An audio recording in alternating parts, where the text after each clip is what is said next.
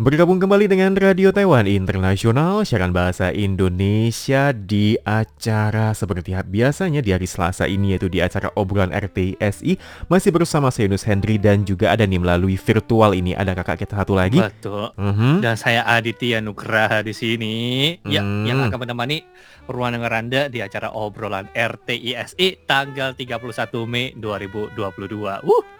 Luar biasa. Iya, sebentar lagi, lagi ya. mau liburan ya Kak Yunus ya. Betul, betul, gitu. betul. Jadi hmm. kita hmm. ini akan menyongsong ya uh, liburan itu di tanggal uh, eh, 3 ya kalau nggak salah ya. Belum ganti betul, belum ganti lebaran nih. ya. oh kalendernya masih, lupa masih, diganti. Masih bulan 5 soalnya kan masih tanggal 31 okay. hari ini ya. Jadi hmm. tanggal 3 Juni ya kita akan hmm. liburan liburan eh, dari hari Jumat, kemudian Sabtu, kemudian juga Minggu ya. Jadi ini liburan apa sih nih Kak Adit? Liburan apa itu dikenal dengan yang namanya Tuan Ujie ataupun ya festival perahu naga ya kalau bahasa Inggrisnya Dragon Boat Festival. Mm-hmm. Tapi biasanya kalau di Indonesia dipanggil dengan Festival Pehjun. Mm-hmm. Iya iya iya iya iya. Jadi mm. memang untuk uh, festival perahu naga ini ini juga mm-hmm. uh, salah satu festival yang cukup penting di Taiwan ya. Jadi uh, warga di Taiwan tuh libur jadi mereka ini merayakan ya eh, datangnya festival Perahu Naga. Wah, sepertinya kalau untuk tahun ini di tahun 2022 masih dalam masa-masa pandemi ini ya. Jadi yang namanya Betul uh, mungkin kemeriahan juga mungkin keramaian mm -hmm. itu tidak seperti tahun-tahun sebelumnya. Kalau di tahun-tahun lalu mungkin ada yang namanya itu ya mendayung perahu naga ya ada perlombaan. Mm -hmm. Jadi untuk uh, tahun ini sepertinya tidak semeriah tahun lalu. Jadi banyak kegiatan itu juga yang mungkin dibatalkan, ditangguhkan mm -hmm. atau mungkin skalanya dikurangi nih Kak Adit. Betul betul betul. Jadi kayak tahun kemarin itu juga skala festival perahu naga yang ada di Taiwan itu juga sempat diperkecil ya. Yang awalnya itu bisa kayak tidak terbatas, semua pengunjung bisa datang. Eh ujung-ujungnya karena yang namanya kondisi pandemi, skalanya diperkecil dan untuk penonton saja itu dibatasi sebanyak 500 orang ya pada tahun lalu. Ya, oh. Ya, pada tahun ini kita juga kurang tahu yang ya seperti yang tadi Kak Yunus bilang yang namanya Festival Pejun ini merupakan festival yang sangat penting sekali ya untuk masyarakat Tionghoa. Jadi di Taiwan sendiri juga tidak kalah meriahnya dan mana juga ya Festival Pejun itu dalam bahasa Hokkien atau bahasa Taiyu atau bahasa Taiwan itu kan berarti eh, mendayung perahu naga. Mm-hmm. Itu karena itu ya namanya perahu naga ini sangat penting sekali atau sangat identik sekali yang harus dilakukan pada saat ya namanya Festival Pejun ini gitu. Tapi untuk tahun ini kita juga nggak tahu ya. Yang pastinya mari kita doakan saja saja agar tidak dibatasi. Mungkin kalau dibatasi ya juga nggak apa-apa. Biasanya seperti tahun kemarin nih, siapa tahu kita pun bisa menyaksikannya lewat uh, jalur virtual gitu. Hmm. Waduh, lewat online gitu ya. Iya, iya, iya. Jadi memang untuk uh, banyak kegiatan juga sih ya sebenarnya itu yang sudah dimulai dikurangi ya bukan hanya Betul. festival perahu naga jadi memang dari mm-hmm. sebelum-sebelumnya juga uh, misalkan juga festival sebelumnya juga dikurangi ya karena memang masih wabah Covid-19 ya tapi kalau Yunus mm-hmm. ingat lagi kalau tahun-tahun sebelumnya itu waduh rame banget ya kalau ketika oh, mm, perahu naga itu banyak sekali anak-anak wah yang sangat-sangat aktif sekali ya berolahraga mereka akan Betul. berkumpul kemudian membentuk satu tim dan mereka akan ini ya apa berlomba ya untuk mendayung perahu naga dan itu bahkan sampai juga mengundang beberapa tim dari luar negeri itu juga bergabung hmm. dan juga lomba di Taiwan. Jadi memang kalau dulu itu kayaknya rame banget. Jadi kalau setiap uh, perahu naga tiba itu saatnya kita untuk keluar. Kemudian pas Betul. musim panas juga kan, keluar jalan-jalan, hmm. kumpul-kumpul sama teman-teman, juga melihat uh, keramaian dan lain-lain. Kalau untuk tahun ini kayaknya harus dikurangi lagi nih sepertinya yang nggak sama dengan tahun-tahun sebelumnya. Jadi memang kita bisa lakukan dari rumah dan juga tanpa mengurangi yang dari namanya itu adalah uh, khidmatnya dari Festival Perahu Naga itu sendiri. Dan uh, di dalam Betul. Perahu Naga ini, festival ini beberapa kebiasaan dan tradisi nih ya. Apa saja mm -hmm. sih yang dilakukan oleh warga-warga Tionghoa ini selain mendayung perahu naga ini? Mm-hmm. Wih, selain perahu naga yang iya, iya. pastinya iya. yang paling sering dilakukan ya, mm-hmm. apalagi pada festival Pecun itu, apalagi banyak sekali orang-orang yang bahkan uh, mengunggah foto mereka setelah berhasil melakukannya. Apakah itu? Yang pertama adalah tradisi mm-hmm. untuk mendirikan telur di kayu. Oh, kirain makan bacang. oh ya itu juga ya oh, gitu ya? itu juga itu oh, juga iya, iya, iya. ini tradisi yang unik sih ya jadi selain baca ini juga uh, orang-orang itu juga banyak orang yang keluar ke rumah ataupun di rumah ya mm -hmm. itu berusaha untuk mendirikan telur karena bagi mereka ini merupakan suatu tradisi yang tidak 감사합니다. Bisa dihilangkan juga selama mm-hmm. festival Pejun itu sendiri sih. Iya iya iya. Jadi memang uh, telur ini juga didirikannya itu juga pada jam 12 kalau nggak salah Yunus ya. Dan katanya Betul. sih uh, telur ini tuh hanya bisa berdiri itu di kala mm-hmm. festival Perahu Naga saja katanya seperti itu. Ini juga nggak pernah coba sih ya kalau untuk di hari-hari selainnya itu apakah bisa berdiri atau hanya mm-hmm. di festival Perahu Naga saja. Dan juga dulu ada yeah. yang ngomong ke Yunus katanya uh, karena jam 12 siang itu tuh waktu yang paling bagus bagus sekali ya uh, ketika mm -hmm. festival Perahu Naga tiba. Jadi katanya selain mendirikan telur, katanya juga disuruh mandi katanya. Suruh mandi, oh, iya. bersih-bersih katanya. Betul. Soalnya airnya itu tuh luar biasa ya, bisa hmm. menghapuskan atau melenyapkan segala penyakit. Waduh. Betul. Betul, ini benar sih. Kalau saya dulu uh, masih tinggal di Bangka itu pasti dilakukan sih pada pukul 12 Oh iya? gitu ya. Ya ini kalau tidak live mungkin saya udah pergi mandi nih saya gitu ya. Dulu yeah, pasti iya. diminta untuk pergi mandi. Pokoknya bisa kalau lagi kerja ataupun oh. sekolah oh. kali ya. Kalau yeah, sekolah yeah. ya nggak bisa mandi lah ya. Yeah, yeah, yeah, kalau yeah. di rumah itu masih diminta untuk mandi. Yeah. Ya ini juga suatu tradisi yang memang ada gitu. Uh uh, benar atau enggaknya kita juga nggak tahu gitu ya. Iya sih, iya sih. Jadi diambil positifnya aja sih Kadit ya. Jadi betul, memang betul betul. Katanya disuruh mandi ya. Soalnya itu airnya mm -hmm. itu mengandung nggak tahu sih bisa melenyapkan segala mungkin sial, kemudian juga mungkin hal-hal negatif ya. Bisa terbuang oleh air tersebut ini. Dan juga selain tadi uh, telur dan juga yang, yang mm -hmm. telah Yunus sebutkan itu makan bacang nih Kak Adit.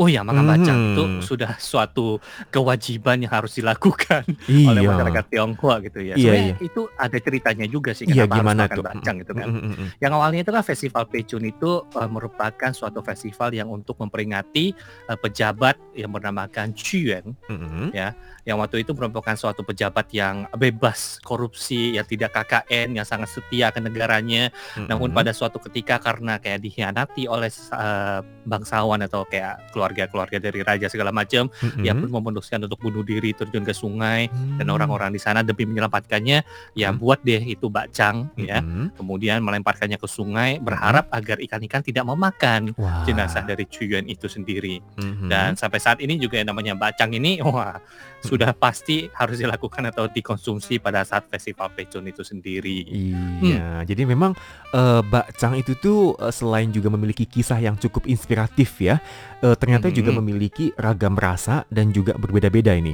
Kalau Yunus ingat ya, kalau di zamannya masih di Indonesia dulu itu bakcangnya agak sedikit berbeda dengan di Taiwan ya. Uh, oh iya, iya. Kalau Yunus agak-agak sedikit berbeda sih. Dan kalau kalau udah mau masuk ke uh, festival Perahu Naga, itu biasanya hmm. itu orang-orang tua di rumah itu ya, tante lah, kemudian juga bibi lah, nenek lah. Itu mereka akan berkumpul hmm. dan juga akan mulai membungkus bakcang. Wah, jadi ini apa? Apalagi yang pakai yang kuning telur itu ya. Aduh, itu enak banget Wah, itu sumpah ya. Tapi kalau saya di tempat saya, tempat tinggal saya yang ada di Nah itu kita jarang sekali memakai uh, masukkan telur kuning telur di dalam bacang kita loh. Oh gitu. Jadi kebanyakan itu kayak iya cuma daging saja. Mm-hmm. Lain halnya dengan yang ada di Taiwan. Saya mm-hmm. sih kurang tahu ya kalau di tempat lain seperti apa. Kalau mm-hmm. di Taiwan kan terbagi ada dua, ya, yeah. satu yang manis, mm-hmm. yang satu yang asin. Betul. Yang asinnya juga di dalamnya itu banyak sekali isinya loh. Oh iya. Uh, ada kacang-kacangan. Aduh. Ada kuning telur. Iya ini gambarnya ini bikin lapar ya. iya jadi waduh banyak sekali isinya. Saya waktu itu pertama kali datang ke Taiwan juga bingung. Lah ini bacang? Baca kok rame begitu rasanya iya, gitu ya. Iya. Enak banget ya. Iya. Iya jadi memang iya, untuk enak. bakcang ini uh, bagi Yunus pribadi itu adalah makanan favorit ya. Soalnya itu satu bungkus itu tuh semuanya udah ada. Jadi seperti iya. jamur, kemudian juga yang kata Kadit ya, ada kacangnya juga, kemudian juga ada dagingnya juga. Jadi satu bungkus itu sudah hampir semuanya ya. Dan ternyata untuk iya. makan bakcang ini teman-teman ya juga disarankan juga jangan terlalu sering ya. Soalnya ini banyak kalorinya ini. soalnya makan Aduh, ketan iya. kan soalnya ya, beras ketan ya. Jadi iya. memang ketiga festival Perahu Naga ini maka warga di Taiwan tuh biasanya akan makan bacang ya, kemudian juga mendirikan telur. Kemudian juga ada nih satu kebiasaan yaitu adalah menaruh rumput mm -hmm. aicao itu di depan pintu. Katanya oh, ya, gitu. Oh, oh, katanya rumput ini ini bisa yang namanya adalah untuk mengusir roh-roh jahat atau hal-hal negatif ya. Tetapi ini katanya juga kebiasaan ini, ini juga berlangsung ya semenjak uh, dulu di kawasan Tiongkok. Soalnya kan aicao itu kan punya bau ya, ada bau-baunya mm -hmm. begitu. Jadi kalau musim panas panas itu biasanya itu akan membuat serangga lah, kemudian juga nyamuk lah. Mereka ini akan lebih aktif dan biasanya ini akan masuk ke rumah-rumah warga. Jadi memang untuk menghindari agar rumah-rumah ini nih tidak dimasuki oleh serangga, kemudian nyamuk, maka Aicau ini juga memiliki efek yang sangat bagus. Tapi dalam festival Perahu Naga, Aicau ini dianggap sebagai rumput yang bisa nih namanya adalah untuk menghalau roh-roh jahat yang ingin masuk ke rumah Anda. Wih, mantep. Kemudian masih ada juga satu tradisi yang cukup mm-hmm. unik yang cuma ada di Taiwan nih Kak Apa itu Kak Itu, ya itu adalah kalau tadi bilang kita adalah mendirikan telur, mm-hmm. tapi bagi sebagian warga ataupun masyarakat yang ada di Pingtung mm-hmm. itu tidak mendirikan telur lagi, melainkan oh. mendirikan semangka. semangka festival pecun buah Betul. semangka itu mendirikan semangka ya jadi seperti gambar yang ada lihat ini merupakan yeah. semangka-semangka uh. yang didirikan oleh para warga yang ada di Pingtung sana karena Pingtung merupakan suatu kawasan penghasil semangka terbesar yang ada di Taiwan jadi ini mereka bakalan melakukannya setiap tahunnya loh kayak Indonesia oh, iya, iya. dan.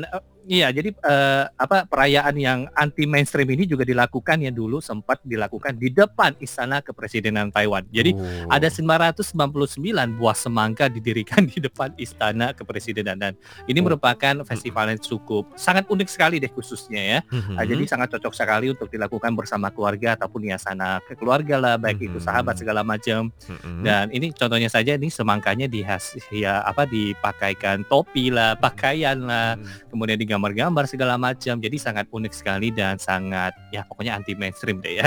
Iya lucu ya. Gitu. Jadi unik sekali ya. hmm. ya. Jadi ini tidak hanya telur tapi semangka juga bisa didirikan ya pas uh, hari yang namanya Festival Perahu Naga itu sendiri. Betul. Dan juga nih kebiasaan hmm. berikutnya yang ingin Yunus sharing juga ya.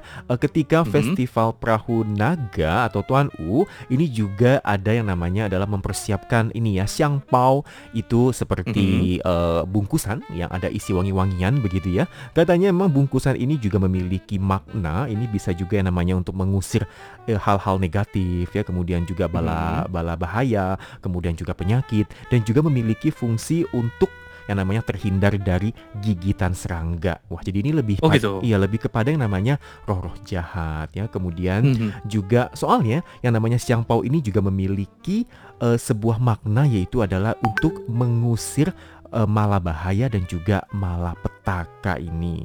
Mm. Oke, jadi siang pau ini juga ber, uh, ada banyak bentuk dan variasi ya, iya, bervariasi iya. sekali. Jadi wow, sangat cantik sekali sih.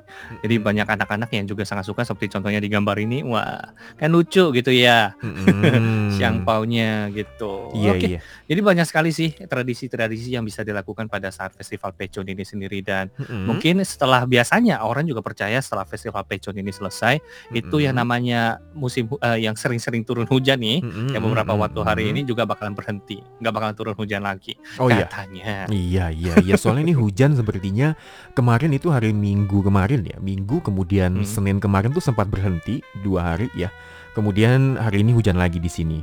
Ya semoga saja oh. hujan ini jangan terlalu ini juga yang membawa bahaya ya. Soalnya kemarin tuh juga Yunus lihat berita itu sepertinya mm -hmm. juga ada sampai ada genangan air lah, kemudian juga ada kecelakaan lah, ya kan? Mm -hmm. Soalnya mobil kan yeah. kalau uh, hujan itu kan gampang licin Agak ya. Licin, kemudian juga betul. visibilitas juga semakin berkurang.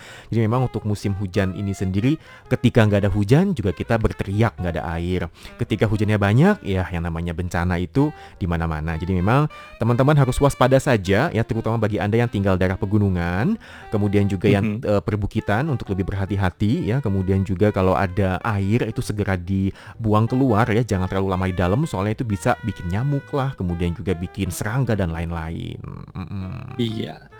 Jadi yang namanya hujan juga ada eh, sisi baiknya dan sisi buruknya. Tapi yang sisi buruk tadi bilang ada bahaya lah tanah longsor segala macam. Namun ya dari sisi baiknya uh, waduk-waduk yang ada di Taiwan juga sudah mulai terisi penuh nih teman-teman ya. Jadi kita juga tidak perlu takut akan yang namanya kekurangan air seperti ya beberapa waktu yang lalu gitu kan yang di mana kayak pemakaian air itu pasokan air semuanya dibatasi dan itu juga sangat mengganggu ke aktivitas kehidupan kita sehari-hari. Amin. Ya, jadi amin, bersyukur amin. deh ya. Amin. Semuanya amin, sudah amin. terisi. Amin. Amin amin. Oke deh teman-teman karena waktu juga tinggal sebentar lagi ini, maka untuk acara obrolan di dalam radio ini harus kita akhiri dulu di sini. Saya Nus Henry dan saya Aditya. Pamit dulu, sampai jumpa. Bye bye.